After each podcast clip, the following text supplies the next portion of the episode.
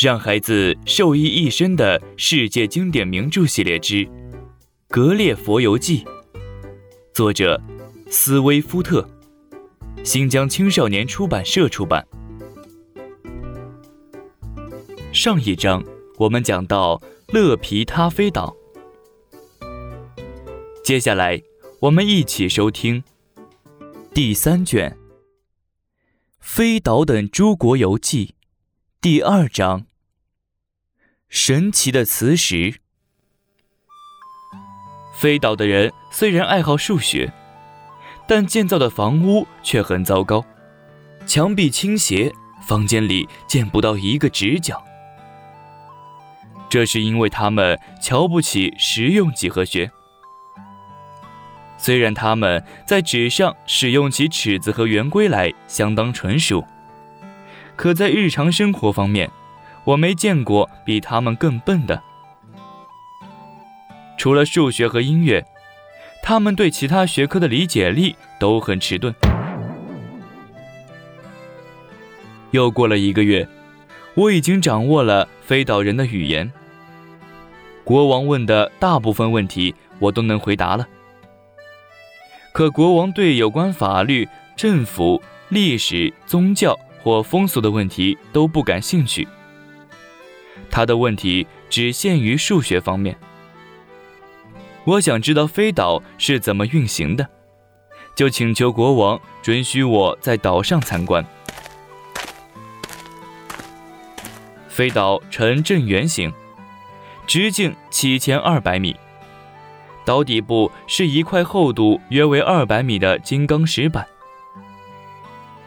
金刚石板上面按一定顺序埋藏着一层层矿物，最上面是一层大约四米厚的土壤。从岛的边缘到中心有一个斜坡，所以降落到岛上的雨露会沿小河沟流向中心，之后流进大水塘。白天，因为有太阳照射，水塘的水不断蒸发。所以不会溢出来。此外，国王有本事将岛升到云层之上，不让雨露降落到岛上。岛中心有个五十米的窟窿，叫做天文学家之洞。这个洞位于金刚石板下一百米处。洞里有各种六分仪、四分仪、望远镜。星盘以及其他天文仪器。决定该岛命运的是一块梭子形的巨大磁石，磁石中间穿着金刚石轴，磁石可以绕着轴转动。磁石外面还套着直径十二米的金刚石圆筒，筒底部有八根六米长的金刚石柱支撑。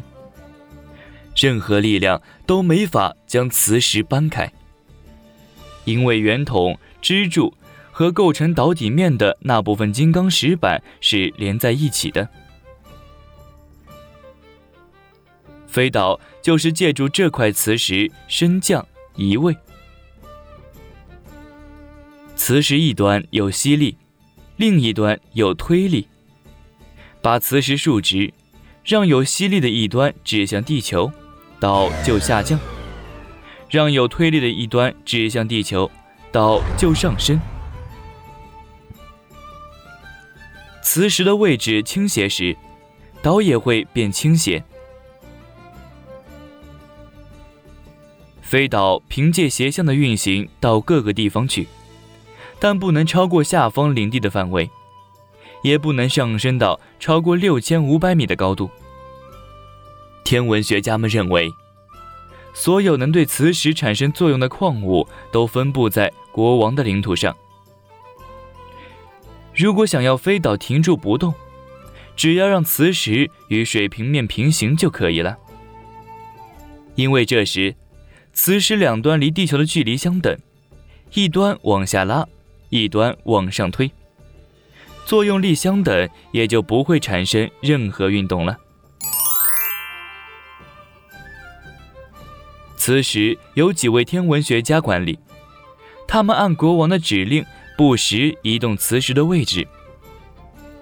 他们一生都在观察天体，观察所用的望远镜比我们那儿的要好。这也使得他们的天文发现远远超过欧洲的天文学家。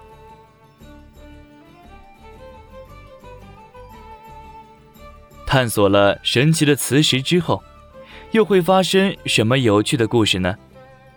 我们下一章继续讲述。